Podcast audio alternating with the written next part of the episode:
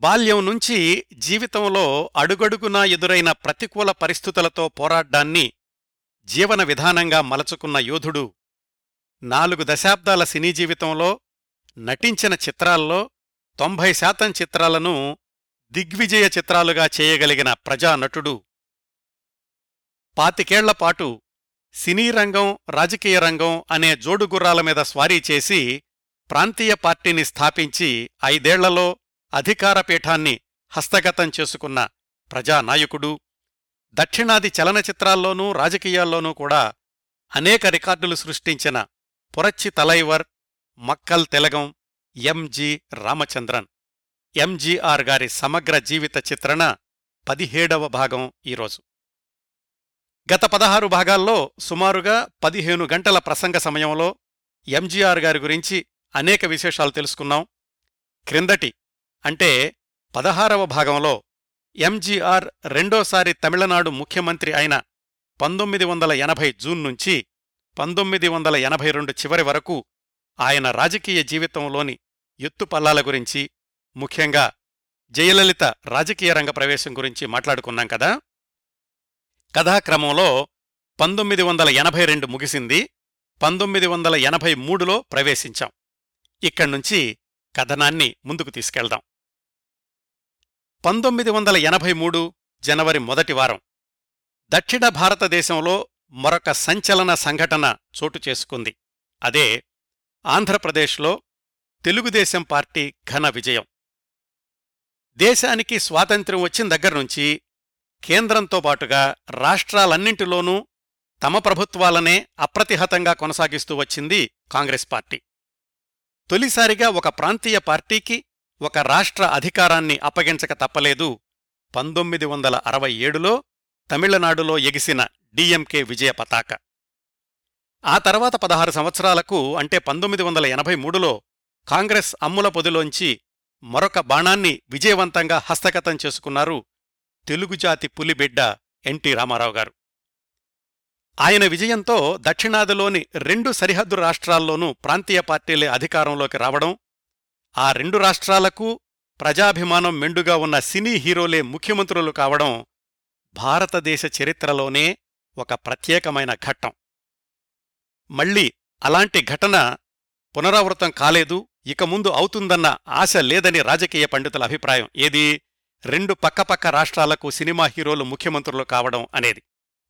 ఇటు ఎంజీఆర్ అటు ఎన్టీఆర్. ఇద్దరి సినీ జీవితాలకు రాజకీయ రంగ ప్రవేశాలకు కొన్ని సామ్యాలున్నాయి. ఎలాగూ సహజంగా వ్యత్యాసాలు కూడా ఉంటాయి.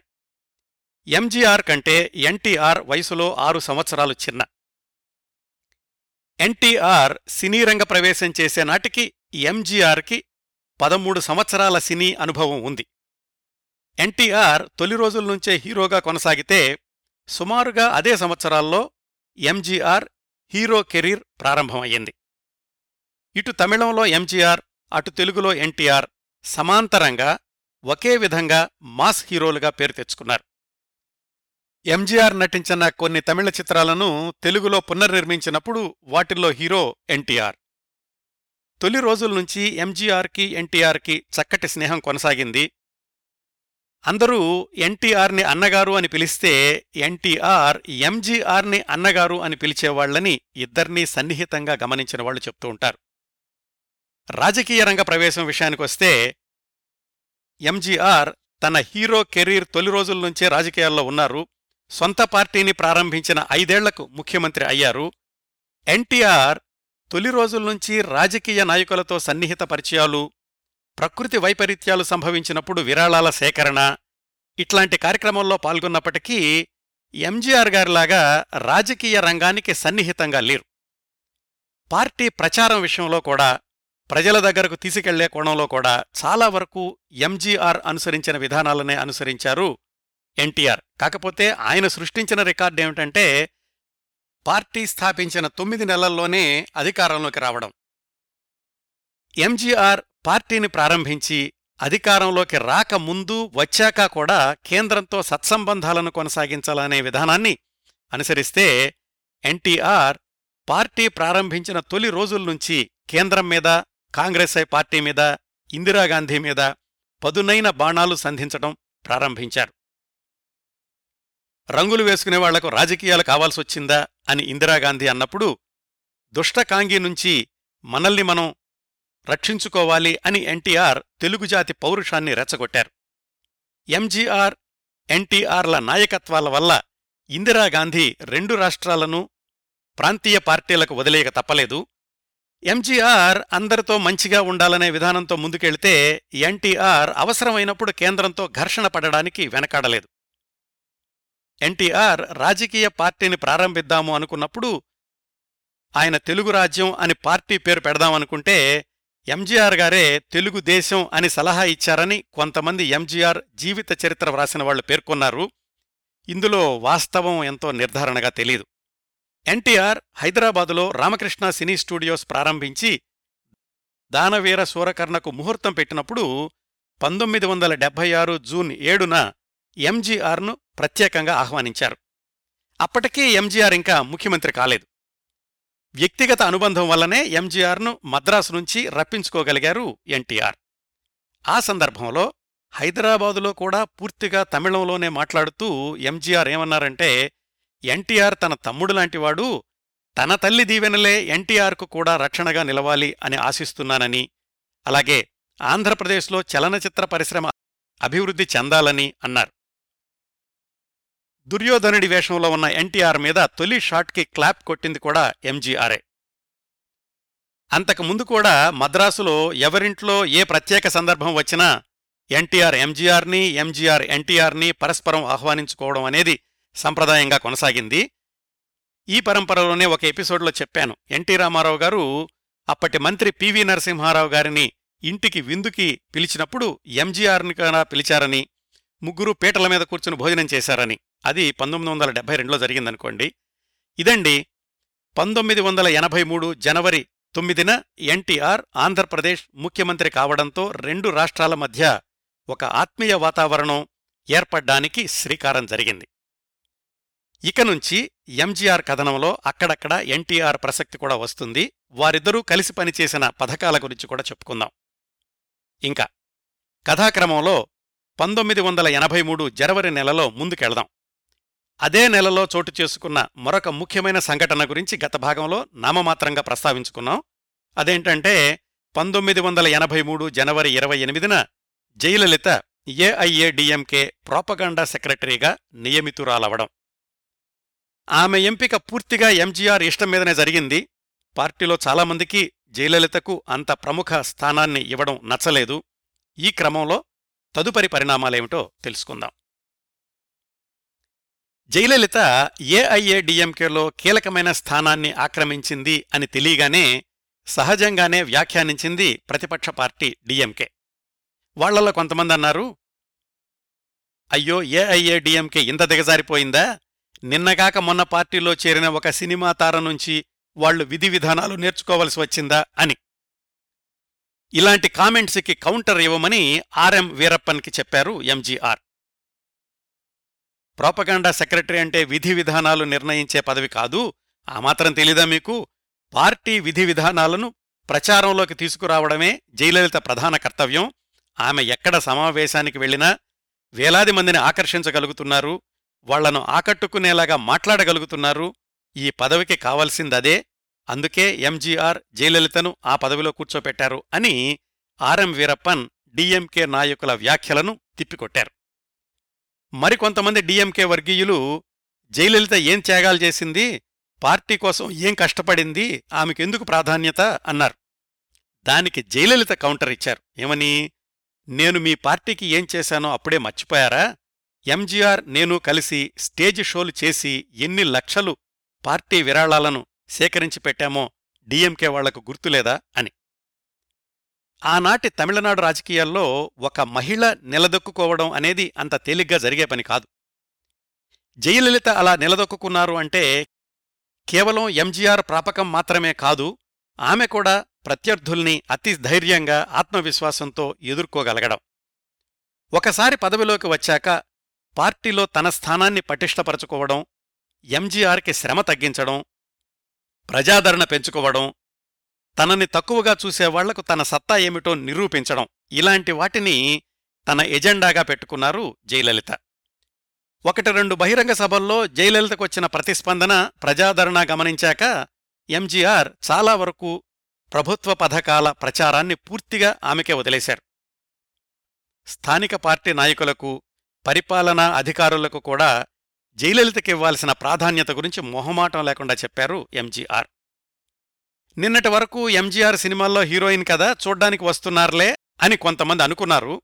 కానీ మొదటిసారి మాత్రమే కాదు రెండోసారి మూడోసారి కూడా జయలలిత సభలకు జనాలు పోటెత్తడాన్ని గమనించాక ఖచ్చితంగా ఆమె ఉపన్యాసాలు ప్రజల మీద ప్రభావాన్ని చూపిస్తున్నాయి అని అందరూ ఒప్పుకోక తప్పలేదు. ఆమెకు ముందు ఏఐఏడిఎంకేలో ప్రాపగండా సెక్రటరీలుగా పనిచేసిన ఎస్డి సోమసుందరం మణిమారన్ వాళ్ళు అప్పుడప్పుడు మాత్రమే పార్టీ ఆఫీసుకు వస్తుండేవాళ్ళు జయలలిత ఆ పదవిలోకి వచ్చాక ఆమె రోజూ క్రమం తప్పకుండా పార్టీ ఆఫీసుకు రావడం వల్ల రోజూ ఆమెను కలిసి తమ సమస్యలు చెప్పుకునే వాళ్ళ సంఖ్య బాగా పెరిగింది. పంతొమ్మిది వందల డెబ్బై రెండులో ఎంజీఆర్ డిఎంకే నుంచి బయటకొచ్చి ఏడీఎంకేని ప్రారంభించిన కొత్తలో ఎలాగైతే ప్రజలు ఆయన్ని కలుసుకోవడానికి తండోపతండాలుగా వచ్చేవాళ్ళో జయలలిత ప్రాపగాండా సెక్రటరీ అయ్యాక మళ్ళా ఆమెను కలుసుకోవడానికి వచ్చే ప్రజల సంఖ్య అంతగా పెరిగింది అని ఆనాటి రాజకీయ పరిశీలకుల అంచనా. సహజంగానే జయలలిత ఎంజీఆర్కి సన్నిహితం అని తెలుసు కాబట్టి రకరకాల యూనియన్ వర్కర్లు కూడా జయలలితతో తమ సమస్యలను చెప్పుకుని ఎంజీఆర్కి తెలిసేలాగా చూడండి అని అంటూ ఉండేవాళ్ళు కొంతమంది ఆమెను అమ్మ అని మరికొంతమంది చిన్న వదిన అని పిలుస్తుండేవాళ్ళు పాపులారిటీ పెరిగాక జయలలితను పురచ్చి సెల్వి చింతనై సెల్వి అని కూడా గౌరవంతో అభిమానంతో సంబోధిస్తూ ఉండేవాళ్ళు ఇదంతా నచ్చని జయలలితకు పెరుగుతున్న ప్రాధాన్యతను సహించలేని బలమైన వర్గం ఒకటి పెరుగుతూ వచ్చింది ఏఐఏడిఎంకేలో వాళ్ళల్లో కొంతమంది RM Veerappan SD Somasundaram PV Shanmugam మొదలైన వాళ్ళు కాని వాళ్ళు కూడా ఏమీ చేయలేని పరిస్థితి. తుది నిర్ణయం ఎంజీఆర్ది కాబట్టి ఎంజీఆర్ని వదిలి వెళ్ళి మనలేని పరిస్థితి వాళ్ళందరిది. ఇంత సంక్లిష్టమైన వాతావరణంలో తనని తాను నిరూపించుకుంటూ ఎదగడానికి ముప్పై ఐదు సంవత్సరాల ఒంటరి మహిళకు ఎంత మనోధైర్యం కావాలో ఊహించుకోండి. ఇంకా తర్వాత రోజుల్లో వివిధ సందర్భాల్లో జయలలిత ఎదుర్కొన్న అగ్ని పరీక్షల గురించి కాలక్రమంలో కథాక్రమంలో తెలుసుకుందాం. పంతొమ్మిది వందల ఎనభై మూడు జనవరి అయ్యింది కదా? పంతొమ్మిది వందల ఎనభై మూడు ఫిబ్రవరి ఎనిమిదిన ఎంజీఆర్ తమిళనాడు శాసన మండలిలో హఠాత్తుగా ఒక ప్రకటన చేశారు. అదేంటంటే మర్నాడు అంటే పంతొమ్మిది వందల ఎనభై మూడు ఫిబ్రవరి తొమ్మిదిన మెరీనా బీచ్లో ఒకరోజు నిరాహార దీక్ష చేస్తున్నాను అని. కారణం ఏమిటి? కేంద్రం నిల్వల నుంచి తమిళనాడుకు బియ్యం కేటాయించే విషయంలో కేంద్ర ప్రభుత్వ వైఖరిని వ్యతిరేకిస్తూ. నేపథ్యం ఏమిటంటే అంతకు రెండు సంవత్సరాల ముందు నుంచి తమిళనాడులో కరువు పరిస్థితులు నెలకొన్నాయి. పంటలు సరిగ్గా పండడం లేదు. ఆహారధాన్యాల ఉత్పత్తి పడిపోయింది. పంటలు బాగా పండినప్పుడు అధికంగా ఉన్న ఆహారధాన్యాలు ముఖ్యంగా బియ్యాన్ని కేంద్రానికి విక్రయిస్తాయి రాష్ట్రాలు. రాష్ట్రాలకు బియ్యం కరువు ఏర్పడినప్పుడు కేంద్రం సహాయం చెయ్యాలి ఇది ఒక పద్ధతి. అయితే పంతొమ్మిది వందల ఎనభై మూడులో ఎంత అభ్యర్థించినా కేంద్రం నుంచి సహాయం అందలేదు. అదేంటంటే మీరు ఎక్కువగా పండించినప్పుడు మాకివ్వలేదు అంది కేంద్రం. మీరనే మాట తప్పు కావాలంటే లెక్కలు చూడండి అని మొరపెట్టుకుంది తమిళనాడు ప్రభుత్వం. ఎంతకీ మొండి వైఖరిని మానుకోలేదు కేంద్రం. పైగా థాయిలాండ్ నుంచి దిగుమతి చేసుకుంటాము అంటే దానికి అనుమతినివ్వలేదు. ఈ పరిస్థితుల్లో తాను ఒకరోజు నిరసన దీక్ష చేస్తున్నాను అని ప్రకటించారు ఎంజీఆర్. ఇలాగా హఠాత్తుగా ఆశ్చర్యకరమైన ప్రకటనలు చేయడం నిర్ణయాలు తీసుకోవడం ఎంజీఆర్కు తర్వాత రోజుల్లో ఎన్టీఆర్కు కూడా పరిపాటి అయ్యింది. తేదీ పంతొమ్మిది వందల ఎనభై మూడు ఫిబ్రవరి తొమ్మిది. స్థలం మెరీనా బీచ్లో వేసిన పెద్ద షామియానా దాన్లో నిర్మించిన ఎత్తైన వేదిక. సమయం ఉదయం తొమ్మిది గంటల నలభై ఐదు నిమిషాలు.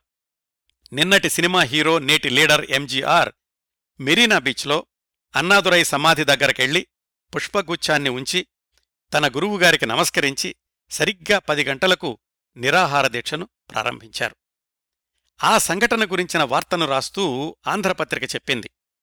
ఒక రాష్ట్ర ముఖ్యమంత్రి కేంద్ర వైఖరికి నిరసనగా నిరాహార దీక్ష జరపడం అనేది భారతదేశ చరిత్రలో ఇదే ప్రథమం. శ్రీలంక తమిళుల పట్ల విచక్షణ చూపుతున్నందుకు ఇంతకుముందు బంద్ జరిపి కూడా ఎంజీఆర్ చరిత్ర సృష్టించారు.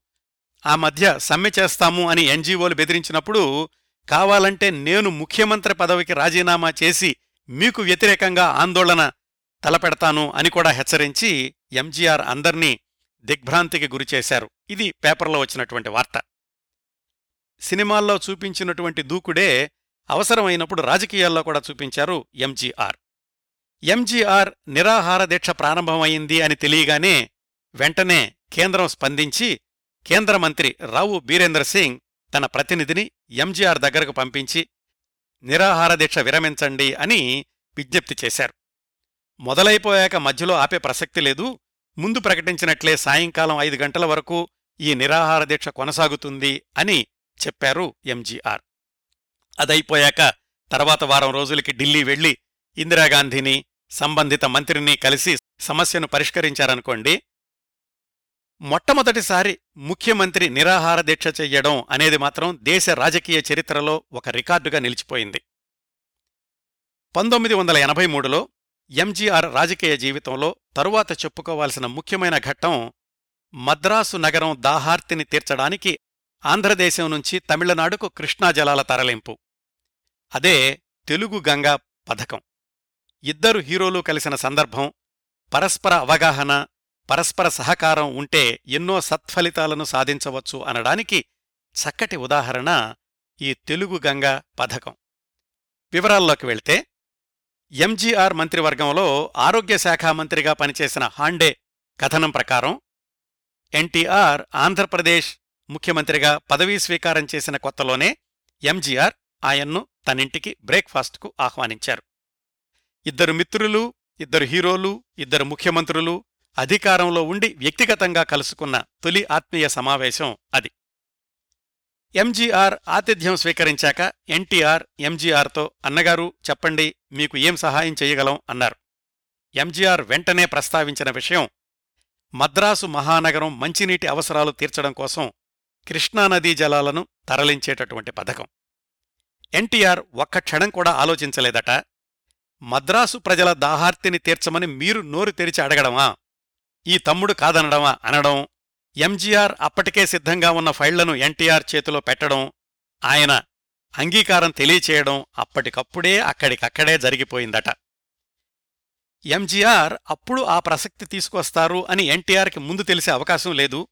అలాగే ఆయన ముఖ్యమంత్రి పదవి చేపట్టిన కొత్తలో జరిగిన సంఘటనిది అందువల్ల అప్పటికే ఈ పథకం గురించి ఎన్టీఆర్ అధ్యయనం చేసి ఉండే అవకాశం లేదు.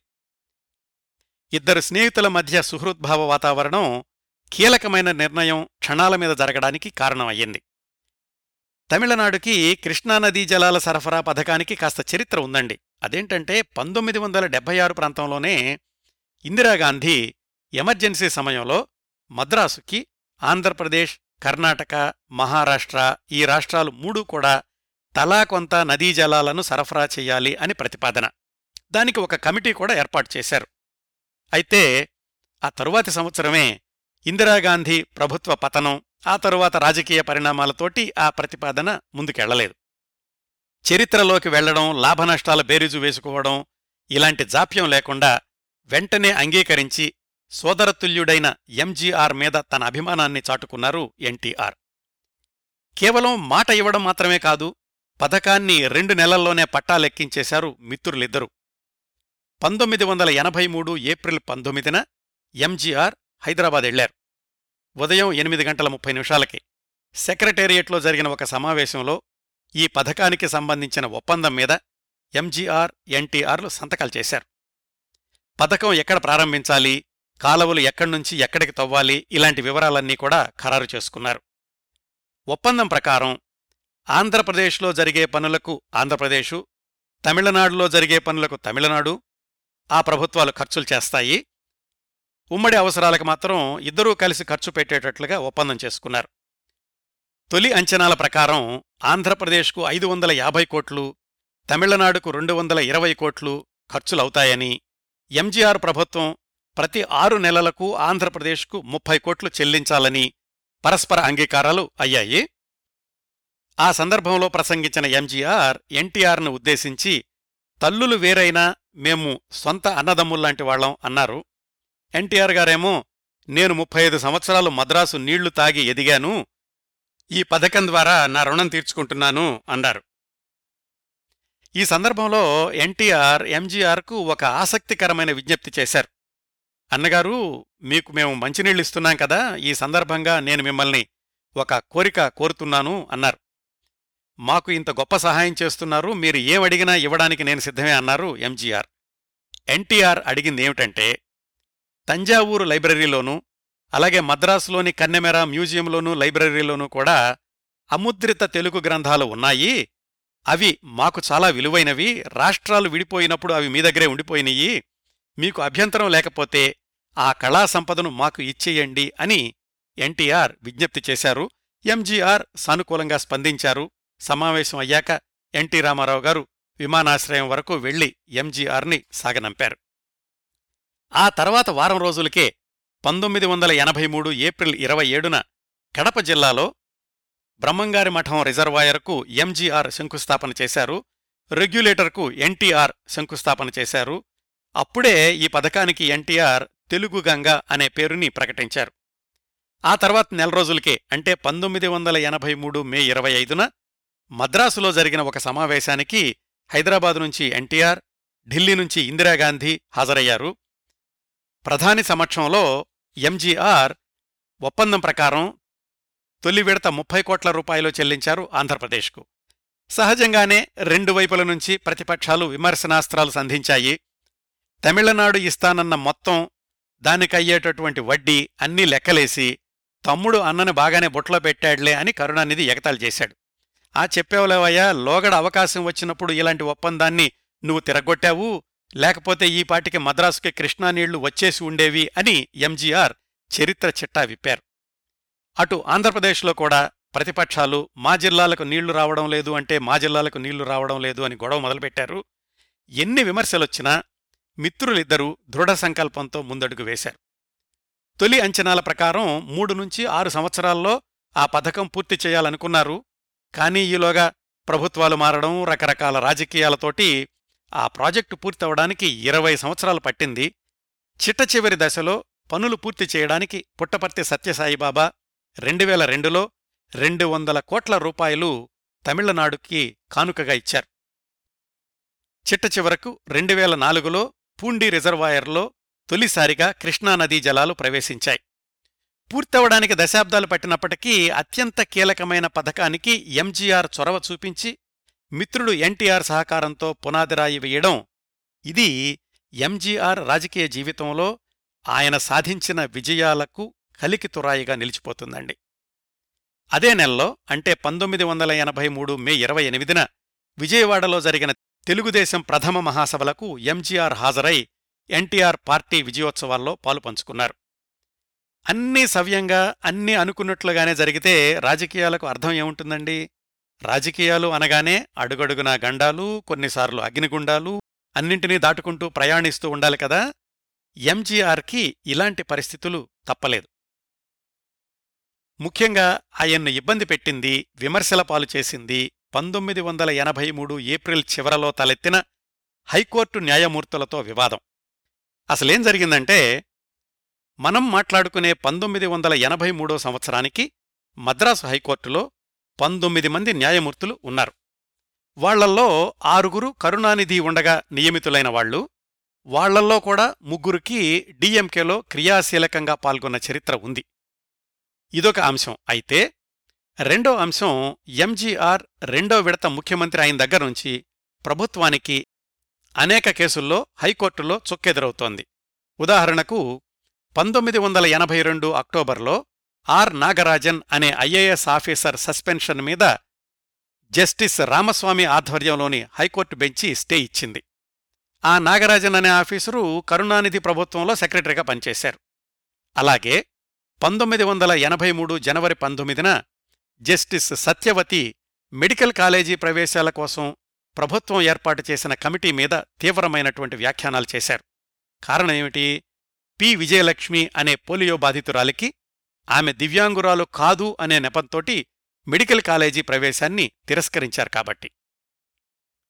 జస్టిస్ నటరాజన్ జస్టిస్ రత్నవేల్ అనే న్యాయమూర్తులు ఒక కీలకమైన తీర్పునిచ్చారు దాని ప్రకారం రిమాండ్ వ్యవధి ముగిసిన తర్వాత నిందితుల్ని కారణం చెప్పకుండా రిమాండ్ పొడిగించకూడదు వాళ్ళను విడుదల చెయ్యాలి అని. ఇలా వరసగా ఒకదాని తర్వాత ఒకటిగా ప్రభుత్వ నిర్ణయాలకు హైకోర్టులో ఎదురుదెబ్బలు తగలడం మొదలైంది. దీనికి తోడు మద్రాసు హైకోర్టు ప్రధాన న్యాయమూర్తిగా కేబీ సింగ్ అనే జడ్జీని పాట్నా నుంచి తీసుకొచ్చారు. అది ఎంజీఆర్కి నచ్చలేదు. వేరే రాష్ట్రాలకు చెందిన వాళ్ళు మా హైకోర్టుకి ప్రధాన న్యాయమూర్తి అవడమేమిటి అని వ్యాఖ్యానించారు. అట్లాగే పంతొమ్మిది వందల ఎనభై మూడు ఫిబ్రవరిలోనే ఒక బహిరంగ సభలో మాట్లాడుతూ ఎంజీఆర్ ఏమన్నారంటే హైకోర్టు ప్రభుత్వ పాలనకు అడ్డం పడుతోంది. మా వాదనలు అర్థం చేసుకోకుండా మా కీలకమైన నిర్ణయాలన్నింటి మీద స్టేలు విధిస్తున్నారు అని. ఆ తర్వాత అసెంబ్లీలో కూడా హైకోర్టు చట్టప్రకారం పనిచేయడం తప్ప అంతరాత్మతో ఆలోచించడం తెలియడం లేదు అన్నారు. ప్రోపకాండా సెక్రటరీ జయలలిత కూడా ఈ హైకోర్టు నిర్ణయాల వల్ల మా ప్రభుత్వం చాలాసార్లు చేతులు కట్టేసినట్లుగా ఉండిపోతోంది అన్నారు. న్యాయశాఖ మంత్రి పొన్నయన్ ఆయనన్నారు ప్రభుత్వం తెచ్చిన అనేక జీవోల మీద హైకోర్టు స్టేలు ఇస్తున్నారు ఇది మాకు ఇబ్బందిగా ఉంది అని. జడ్జిగారు కౌంటర్ ఇచ్చారు అనేకసార్లు మేము స్టే ఇవ్వడం కాదు మీరు అనేకసార్లు పొరపాట్లు చేస్తున్నారు అనే కోణంలో అర్థం చేసుకోవాలి అని.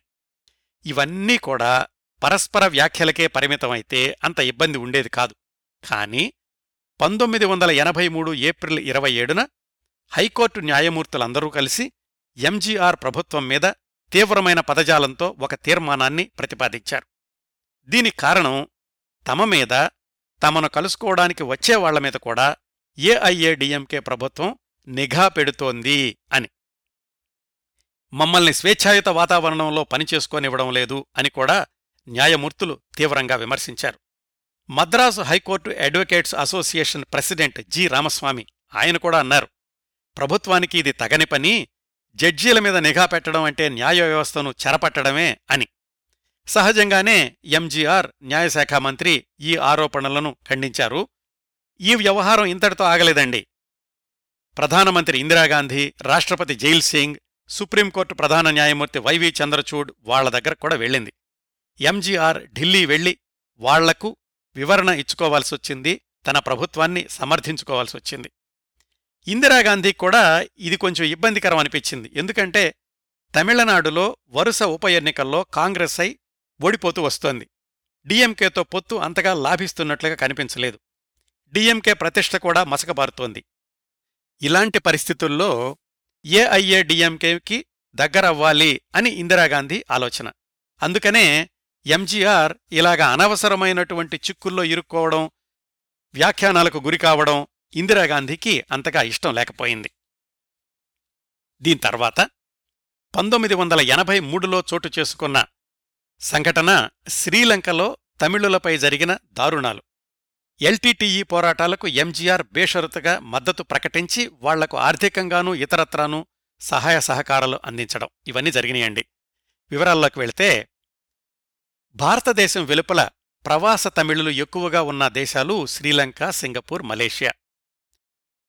శ్రీలంకలోని తమిళులు చాలా దశాబ్దాల క్రిందటే అక్కడ టీ తోటల్లో పనిచేయడానికి మద్రాసు రాష్ట్రం నుంచి వలస వెళ్ళిన వాళ్ళే స్థానికులు కాదు కాబట్టి శ్రీలంక తమిళుల జనాభా ఎప్పుడూ కూడా మైనారిటీగానే ఉండిపోయింది. పంతొమ్మిది వందల యాభై ఆరులోనే సింహళ ప్రభుత్వం ఒక ప్రత్యేక చట్టాన్ని తీసుకొచ్చింది.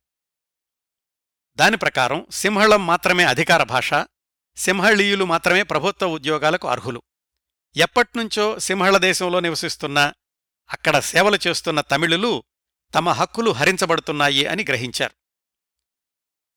పంతొమ్మిది వందల అరవై ప్రాంతాల నుంచే తమ హక్కుల కోసం నిరసన ప్రదర్శనలు నిర్వహించడం ప్రభుత్వానికి విజ్ఞప్తులు పంపించడం ఇలాంటివి చేస్తున్నారు అక్కడి తమిళులు. వాళ్ళ గొంతును అణచివేయడానికి అధికారంలో ఉన్న సింహళ ప్రభుత్వాలన్నీ కూడా ప్రయత్నించినప్పటికీ పంతొమ్మిది వందల డెబ్బై ఏడులో యునైటెడ్ నేషనల్ పార్టీ యుఎన్పి అది అధికారంలోకి వచ్చాక ఈ అణిచివేత అనేది తీవ్రస్థాయికి చేరుకుంది. పంతొమ్మిది వందల ఎనభై ఒకటిలో తమిళులు ఎక్కువగా నివసించే జాఫ్నాలోని ఒక గ్రంథాలయాన్ని తగలబెట్టారు సింహళీయులు. ఆ గ్రంథాలయం దగ్గర స్థానికంగా ఉంటున్నటువంటి తమిళులు సమావేశాలు నిర్వహించుకుంటూ ఉండేవాళ్ళు ఇది శ్రీలంక తమిళులకు హెచ్చరికలాగా అనిపించింది. వాళ్ళూ కూడా తిరుగుబాటు బాట పట్టారు. శ్రీలంక తమిళుల స్థానికతను గుర్తించాలని తమది ప్రత్యేక ప్రాంతం లేదా ప్రత్యేక దేశంగా గుర్తించాలని ఉద్యమాలు మొదలైనాయి. తమిళుల్లో నుంచి వివిధ సాయుధ పోరాట వర్గాలు కూడా బయలుదేరాయి. వాటిల్లో ప్రాముఖ్యత సంతరించుకున్న వర్గం ఎల్టీటీఈ ప్రభుత్వానికి తమిళులకు అంతర్గత పోరాటం మొదలైంది. శ్రీలంక సైనికులు తమిళ బాలికలను ఎత్తుకెళ్ళి బలాత్కారం చేసిన సంఘటనలు కూడా వెలుగులోకొచ్చాయి. తమిళ మిలిటెంట్ వర్గాలు శ్రీలంక సైనికుల మీద పగ తీర్చుకునే అవకాశం కోసం చూస్తున్నాయి. ఈ సంక్షోభం తీవ్రస్థాయికి చేరుకుంది పంతొమ్మిది వందల ఎనభై మూడు జులై నెలలో. ఇప్పటికూడా అంతర్జాతీయంగా ఉన్న శ్రీలంక తమిళులు జులై నెలను బ్లాక్ జులైగా పాటిస్తారు. అప్పుడేం జరిగిందంటే పంతొమ్మిది వందల ఎనభై మూడు జులై ఇరవై మూడు రాత్రి పదకొండు ముప్పై నిమిషాలకి కొలంబో దగ్గర్లో ప్రహారా కాస్తున్న శ్రీలంక సైనిక వాహనాన్ని ఎల్టీటీఈ సభ్యులు బాంబులతో పేల్చేశారు. ఆ ఘటనలో పదమూడు మంది శ్రీలంక సైనికులు సంఘటనా స్థలంలోనే మరణించారు. అంతే నరమేధం మొదలయింది ఊచకోత ఆరంభమయ్యింది. శ్రీలంక ప్రభుత్వం మద్దతుతోటి శ్రీలంక సైన్యం తమిళులు ఉన్న ప్రాంతాల్ని నేలమట్టం చేయడం ప్రారంభించింది. ఆ తర్వాత రెండు రోజులకే అంటే పంతొమ్మిది వందల ఎనభై మూడు జులై ఇరవై ఐదుకే వందలాది తమిళులు ప్రాణాలు కోల్పోయారు.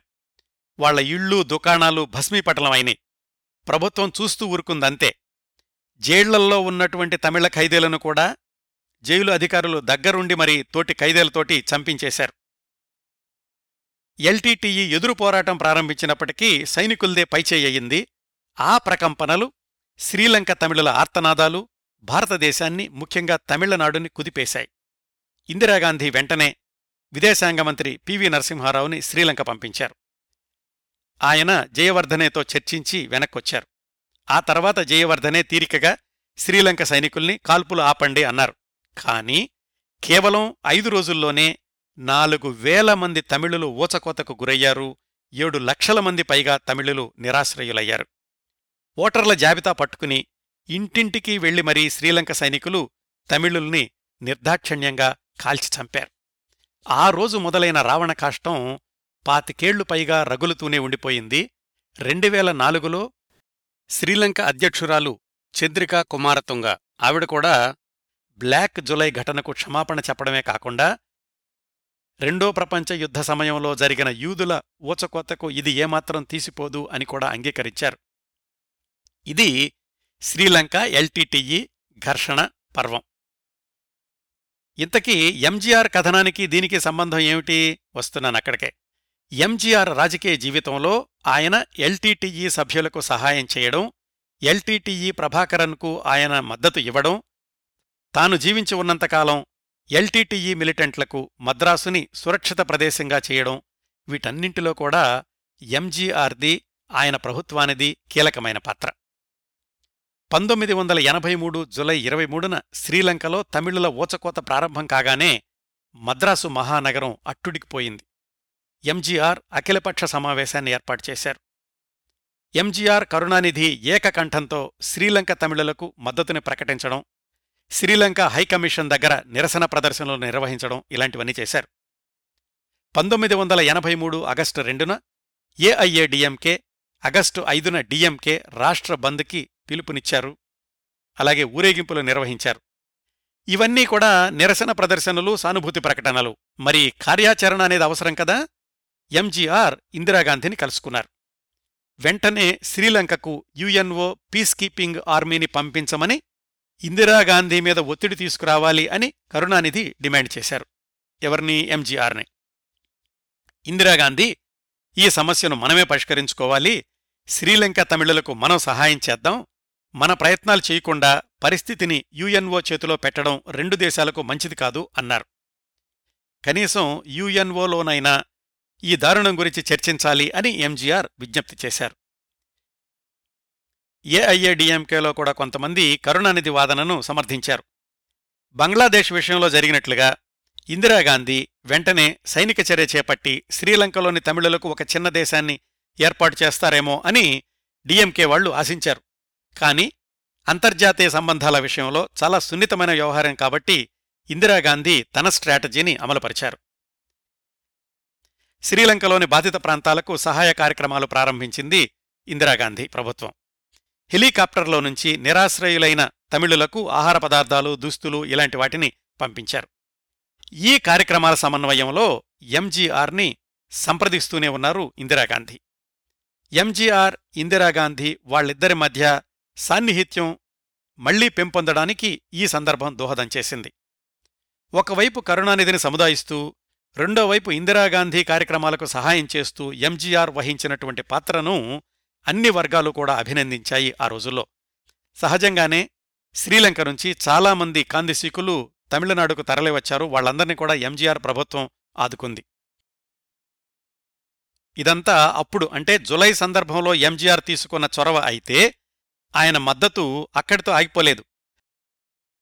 ఆ తరువాత ఆయన జీవించిన మరో నాలుగు సంవత్సరాల పాటు ఎల్టీటీఈకి బలమైన మద్దతుదారుగా ఉన్నారు ఎంజీఆర్ ఎల్టీటీఈ ప్రభాకరన్ ఆయన అనుచరుడు బాలసింగం వాళ్ళిద్దరూ కూడా తరచూ ఎంజీఆర్ని కలుస్తూ ఉండేవాళ్ళు ఇందిరాగాంధీ హత్యకు గురై రాజీవ్ గాంధీ అధికారంలోకి వచ్చి IPKF Indian peace keeping force శ్రీలంకకు వెళ్ళిన రోజుల్లో కూడా ఇటు రాజీవ్ గాంధీ చర్యలకు మద్దతునిస్తూనే అటు ఎల్టీటీఈ కూడా సహాయం చేశారు ఎంజీఆర్. ఒకనొక సందర్భంలో నాలుగు కోట్ల రూపాయలు తన సొంత డబ్బుల్ని ఎల్టీటీఈకి ఎంజీఆర్ ఇచ్చారు అని బాలసింగం ఒక ఇంటర్వ్యూలో చెప్పారు. ఇంకా దీని గురించి వివరాలు కాలక్రమంలో పంతొమ్మిది వందల ఎనభై ఏడవ సంవత్సరంలో వస్తాయి. విదేశాల నుంచి ఆయుధాలతో వచ్చినటువంటి నౌకను మద్రాసు పోర్టుల్లో క్లియర్ చేయించి అక్కడ్నుంచి పడవల్లో శ్రీలంకలోని ఎల్టీటీఈకి అవి అందేలాగా చేయడంలో కూడా ఎంజీఆర్ ప్రముఖ పాత్ర వహించారు అని అప్పట్లో వార్తలొచ్చినాయి శ్రీలంకకు మద్రాసుకు మధ్య సముద్రంలో స్పీడ్ బోట్లు తరచూ ప్రయాణిస్తూ ఉండేవట ఆ రోజుల్లో. వాటిల్లో ఎల్టీటీఈ మిలిటెంట్లకు మైనారిటీ తమిళులకు కావాల్సినటువంటి ఆహార పదార్థాలు ఆయుధాలు ఇతరతర సామాగ్రి సరఫరా జరుగుతూ ఉండేదట. ఎంజీఆర్ చనిపోయినప్పుడు కూడా పత్రికలన్నీ ఎల్టీటీఈ పోరాటం ఇక ముందు ఎలా కొనసాగుతుందో ఎంజీఆర్ ఇచ్చినంత మద్దతు తరువాతి ప్రభుత్వం ఇస్తుందో లేదో అని వార్తలు వ్రాశాయి. ఇదండి. ఇటు కేంద్రంతో సంబంధాలు దెబ్బతినకుండా అటు ఎల్టీటీఈకి ఎంజీఆర్ సంవత్సరాల పాటు సహాయం చేసినటువంటి ఘట్టాలు.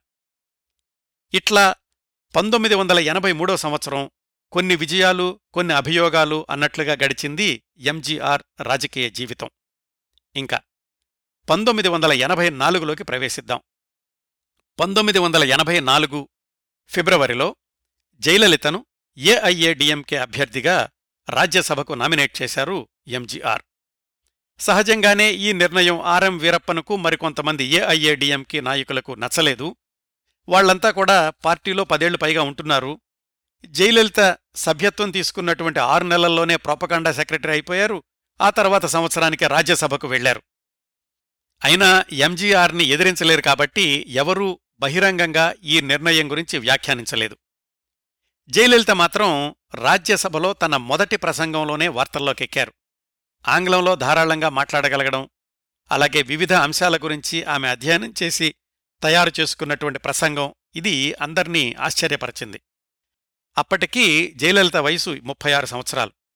రాజ్యసభలో ఉన్న అతిపిన్న వయస్కుల్లో ఒకళ్ళయ్యారు. ఆమె మొదటి ఉపన్యాసాన్ని వినడానికి ఇందిరాగాంధీ ప్రత్యేకంగా రాజ్యసభకు హాజరయ్యారు అని పత్రికల్లో వార్తలొచ్చినాయి. తన తొలి ప్రసంగంలో జయలలిత సరిగ్గా ఇరవై రెండు సంవత్సరాల క్రిందట మా అందరి నాయకుడు అణ్ణాదురై ఇదే సభలో తన తొలి ప్రసంగాన్ని వినిపించి మొత్తం జాతినే కదిలించారు అలాంటి ప్రతిష్టాత్మకమైన స్థానానికి ఈనాటి మా నాయకుడు ఎంజీఆర్ నన్ను పంపించారు తమిళనాడు ప్రజల ముఖ్యంగా కోట్లాది తమిళ పేదల గొంతు వినిపించడానికి నేనిక్కడికి వచ్చాను అంటూ అప్పట్లో తమిళనాడులో ఉన్న కరెంటు కొరత గురించి విశ్లేషణాత్మకంగా వివరించి వివరాలు సమర్పించి కేంద్ర ప్రభుత్వం సహకారాన్ని అర్థించారు జయలలిత. ఇంతవరకు బానే ఉంది కానీ ఒకసారి ఢిల్లీలో అడుగుపెట్టాక జయలలిత సొంత ప్రతిష్ట పెంచుకోవడానికి స్వయంగా ఎదగడానికి ప్రయత్నాలు ప్రారంభించారు అని ఎంజీఆర్కి సమాచారం అందింది. అవి నమ్మడానికి కూడా కొన్ని ఆధారాలు దొరికినాయి ఆయనకి. కాంగ్రెస్ ఐ ఏఐఏడిఎంకేల మధ్య సంబంధ బాంధవ్యాలను పెంచే ప్రయత్నంలో ఇందిరాగాంధీని కలిసి మాట్లాడమని జయలలితకు చెప్పారు ఎంజీఆర్. సహజంగానే ఆ సమావేశం అయ్యాక జయలలిత నుంచి ఫోన్ కోసమని ఎదురుచూస్తున్నారు ఎంజీఆర్. ఫోన్ రాలేదు. ఆయన ఫోన్ చేసినా కానీ జయలలిత దొరకలేదు. ఎంజీఆర్ సన్నిహితుడు సోలై నాలుగైదు సార్లు ప్రయత్నించి జయలలితతోటి మాట్లాడి ఎంజీఆర్కి ఫోన్ చేయించారు. ఇది ఒకటి. చాలా సందర్భాల్లో నేనేం చేసినా ఎంజీఆర్ కాదనరులే అనేటటువంటి ప్రవర్తనా శైలి జయలలితలో అధికమవ్వడం మొదలయ్యింది ఆ రోజుల్లోనే. ఇది ఎంజీఆర్కు ఇబ్బందిగా అనిపించింది. జయలలితను పూర్తిగా నమ్మడం కాకుండా ఒక కంట కనిపెట్టి ఉండాలి అనే నిర్ణయానికి వచ్చారు ఎంజీఆర్. ఎంజీఆర్ రాజకీయ జీవితంలో పంతొమ్మిది వందల ఎనభై నాలుగో సంవత్సరం ఇలా మొదలయిందండి తరువాతి పరిణామం. పంతొమ్మిది వందల ఎనభై అసెంబ్లీ ఎన్నికల ముందు ఏఐఏడిఎంకే నుంచి పార్టీ వదిలి వెళ్ళిన వాళ్ళు కొద్దిమంది ఉన్నారు కానీ ఒకసారి ఎంజీఆర్ అధికారంలోకి వచ్చాక ఆయన మాట జవదాటడానికి ఎవరూ సాహసించలేదు.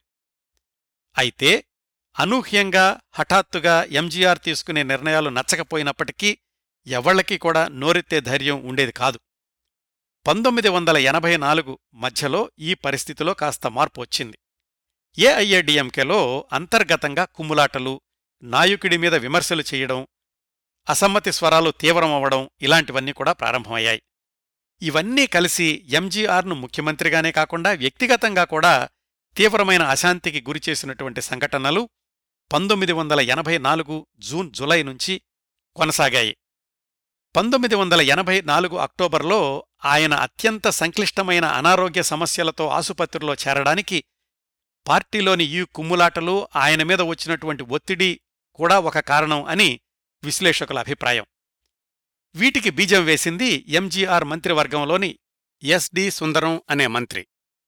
ఆయన్ను ఎస్డిఎస్ అని కూడా అనేవాళ్ళు విద్యాధికుడు చాలా చిన్న వయసు నుంచే క్రియాశీల రాజకీయాల్లో పాల్గొన్నారు. డిఎంకే నుంచి ఎంజీఆర్ బహిష్కరించబడినప్పుడు ఆయనతో పాటుగా బయటకు వచ్చిన తొలి ఎమ్మెల్యేల్లో ఒకరు ఎస్డిఎస్. ఆయన స్వస్థలం తంజావూరు. అక్కడ ఆయనకి చాలా మంచి పేరుంది. ఆయనకంటూ ఒక వర్గం కూడా ఉంది. ప్రస్తుతం అంటే మనం మాట్లాడుకుంటున్న పంతొమ్మిది వందల ఎనభై నాలుగుకి ఎంజీఆర్ మంత్రివర్గంలో కీలకమైనటువంటి శాఖలు నిర్వహిస్తున్నారు ఎస్డి సుందరం. ఆయన ఆధ్వర్యంలోనే మద్యం అమ్మకాలు నూట యాభై కోట్ల నుంచి రెండు వందల ముప్పై కోట్లకు పెరిగాయి. అలాగే వాణిజ్య పన్నుల వసూళ్ళు కూడా రెండు వందల యాభై కోట్ల నుంచి ఏడు వందల యాభై కోట్లకు పెరిగాయి. ఎస్డిఎస్ అంటే నిజాయితీగల మంత్రి అని పేరు తెచ్చుకున్నారు. అలాంటి ఎస్డిఎస్ తొలిసారిగా ఎంజీఆర్ మీద తిరుగుబాటు స్వరం వినిపించారు. తను కూడా అందులో సభ్యుడే అయినప్పటికీ ఎంజీఆర్ ప్రభుత్వం మీద విమర్శలు గుప్పించడం ప్రారంభించారు ఎస్డి సుందరం. ప్రభుత్వంలో సారా వ్యాపారులు డబ్బులు సంచుల కోసం పనిచేసేవాళ్ళు ఎక్కువయ్యారు అని బహిరంగంగా ప్రకటనలు చేయడం పత్రికలకు ఇంటర్వ్యూలు ఇవ్వడం మొదలుపెట్టారాయన. ఎంజీఆర్ పిలిపించి మాట్లాడి పార్టీకి తలవంపులు తెచ్చే ప్రవర్తన వద్దు అని నచ్చజెప్పారు. తర్వాత హెచ్చరించారు. అయినా కాని ఎస్డిఎస్ తన దూకుడు తగ్గించలేదు. మంత్రుల్లోని అవినీతి మీద చర్యలు తీసుకోవాలి అని ఎంజీఆర్కి సందేశాలు పంపించారు. ఆయన ఆరోపణల్ని ఎంజీఆర్ వ్యతిరేకించకపోయినప్పటికీ ఎస్డిఎస్ వీధిన పడడమే ఎంజీఆర్ని బాగా ఇబ్బంది పెట్టింది. దానికి తోడు పార్టీలో జయలలిత ప్రాబల్యం పెరగడాన్ని కూడా ఎస్డిఎస్ బహిరంగంగా విమర్శించారు.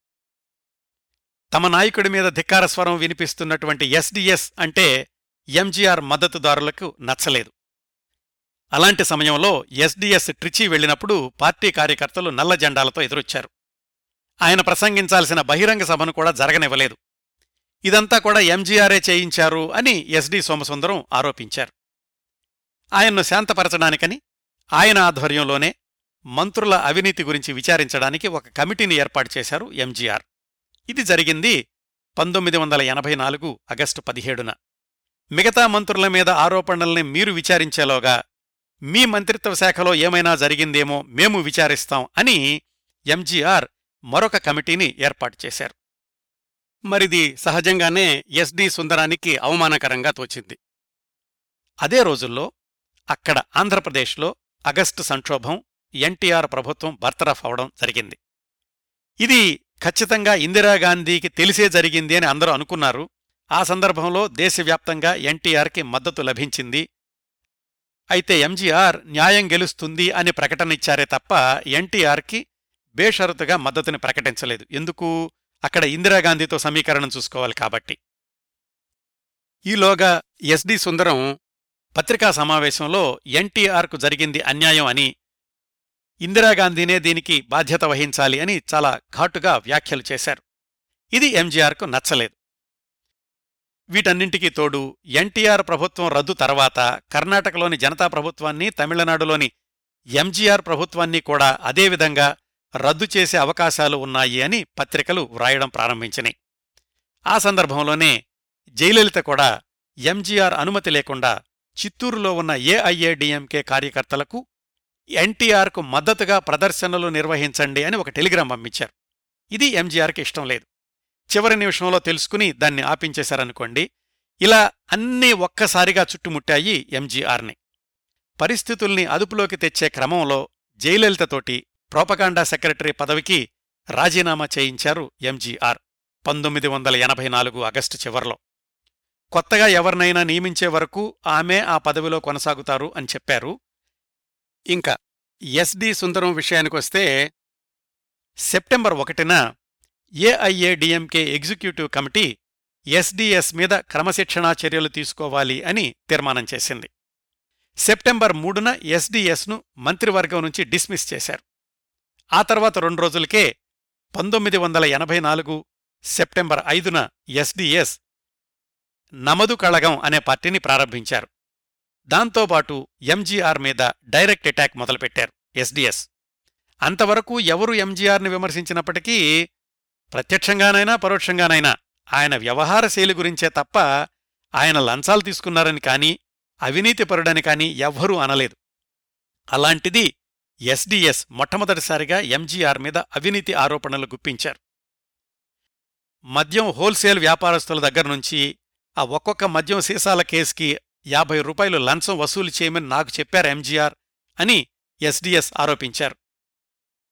ఇన్కమ్ ట్యాక్స్ బకాయిలు చెల్లించడానికి నలభై లక్షలు కట్టాను అంటున్నారు ఎంజీఆర్. ఆయన ఎవరి దగ్గర తీసుకున్నారు అది ఎలా తీరుస్తారో కూడా బహిరంగంగా చెప్పాలి అని డిమాండ్ చేశారు ఎస్డిఎస్. ఇక్కడ గమనించాల్సిన విషయం ఏమిటంటే ఇంత తీవ్రంగా గొంతు విప్పిన ఎస్డి సోమసుందరం తర్వాత సంవత్సరాల్లో పశ్చాత్తాపపడి తను ఎంజీఆర్పై చేసిన నిరాధారమైన ఆరోపణలకు క్షమాపణ చెప్పి మళ్ళీ ఏఐఏడిఎంకేలో చేరి జయలలిత మంత్రివర్గంలో మంత్రిగా పనిచేయడం ఆ తర్వాత ఆమెతో కూడా విభేదించి ఎంజీఆర్ మీద భక్తిని చాటుకుంటూ పురచ్చి తలైవర్ ఏఐఏడిఎంకే అనే పార్టీని స్థాపించడం. ఇది ఇక్కడే ఎందుకు చెప్పానంటే ఎంజీఆర్పై చేసిన అవినీతి ఆరోపణల్ని ఎస్డిఎస్ తానే ఉపసంహరించుకుని క్షమాపణలు చెప్పారు అనే విషయాన్ని హైలైట్ చేయడానికి. ఇవన్నీ చాలా సంవత్సరాల తర్వాత జరిగిన సంఘటనలు. మన కథా సమయానికి వస్తే మాత్రం మొత్తానికి పంతొమ్మిది వందల ఎనభై నాలుగు జులై ఆగస్టు సెప్టెంబర్ ఈ మూడు నెలలు కూడా ఎంజీఆర్ రాజకీయ జీవితంలో విపరీతమైన ఒత్తిడిని పెంచి మానసిక అశాంతికి గురిచేశాయి ఎంత వద్దనుకున్నా ఇవన్నీ ఎంజీఆర్ ఆరోగ్యం మీద నెగిటివ్ ప్రభావాన్ని చూపించాయి. అప్పటికీ ఆయన వయసు కూడా అరవై ఏడు సంవత్సరాలు. వీటన్నింటికీ తోడు ఆయనకు ఎప్పటినుంచో ఉన్నటువంటి డయాబెటస్ వ్యాధి ఆయన తీపి పదార్థాలు తినకుండా ఉండలేని అలవాటు ఇవన్నీ కలిసి అన్ని వైపుల నుంచి దాడి చేసి ఎంజీఆర్ జీవితంలో ఎప్పుడూ రాకూడదు అనుకున్న రోజు రానే వచ్చింది. అదే పంతొమ్మిది వందల ఎనభై నాలుగు అక్టోబర్ ఐదు. అంతకు పాతికేళ్ళ క్రిందట రంగస్థలం మీద కాలు విరిగి ఇక ఎంజీఆర్ పని అయిపోయింది అన్న పరిస్థితి నుంచి పంతొమ్మిది వందల అరవై ఏడులో ఎంఆర్ రాధా రివాల్వర్ కాల్పులకు గురై మృత్యువు అంచుల వరకు వెళ్ళినటువంటి స్థితి నుంచి వాటన్నింటినీ అధిగమించి అభిమానుల మధ్యకు రాగలిగారు కానీ ఈసారి మాత్రం సుదీర్ఘ అనారోగ్యానికి లొంగిపోక తప్పలేదు ఎంజీఆర్. అదంతా మొదలైంది పంతొమ్మిది వందల ఎనభై నాలుగు అక్టోబర్ ఐదున. ఆ రోజు ఏం జరిగింది? దాదాపు ఆగిపోయిన ఎంజీఆర్ శ్వాసను వైద్యులు ఎలా పునరుద్ధరించారు? ఆ తర్వాత రోజురోజుకీ జరిగినటువంటి ఎంజీఆర్ ఆరోగ్య పరిస్థితి గురించి మినిట్ బై మినిట్ వివరాలు ఆ రోజుల్లోనే ఇందిరాగాంధీ హత్యకు గురవడం ఎంజీఆర్ కిడ్నీ మార్పిడి కోసం అమెరికా వెళ్ళడం తదుపరి పరిణామాలు ఈ వివరాలన్నీ వచ్చేవారం ఎంజీఆర్ సమగ్ర జీవిత చిత్రణ పద్దెనిమిదవ భాగంలో తెలుసుకుందాం. పురచ్చి తలేవర్ మక్కల్ తెలగం ఎంజి రామచంద్రన్ సమగ్ర జీవిత చిత్రణ పదిహేడవ భాగాన్ని ఇంతటితో ముగిస్తున్నానండి. ఈ కార్యక్రమాలను ఆదరించి అభిమానిస్తున్న శ్రోతలందరకు హృదయపూర్వకంగా కృతజ్ఞతలు తెలియచేస్తున్నాను. వచ్చే వారం ఎంజీఆర్ జీవిత విశేషాలు పద్దెనిమిదవ భాగంతో కలుసుకుందాం. అంతవరకు నవ్వుతూ ఉండండి. మీ నవ్వులు పది మందికి పంచండి. ప్రస్తుతానికి మీ దగ్గర సెలవు తీసుకుంటోంది మీ కిరణ్ ప్రభ.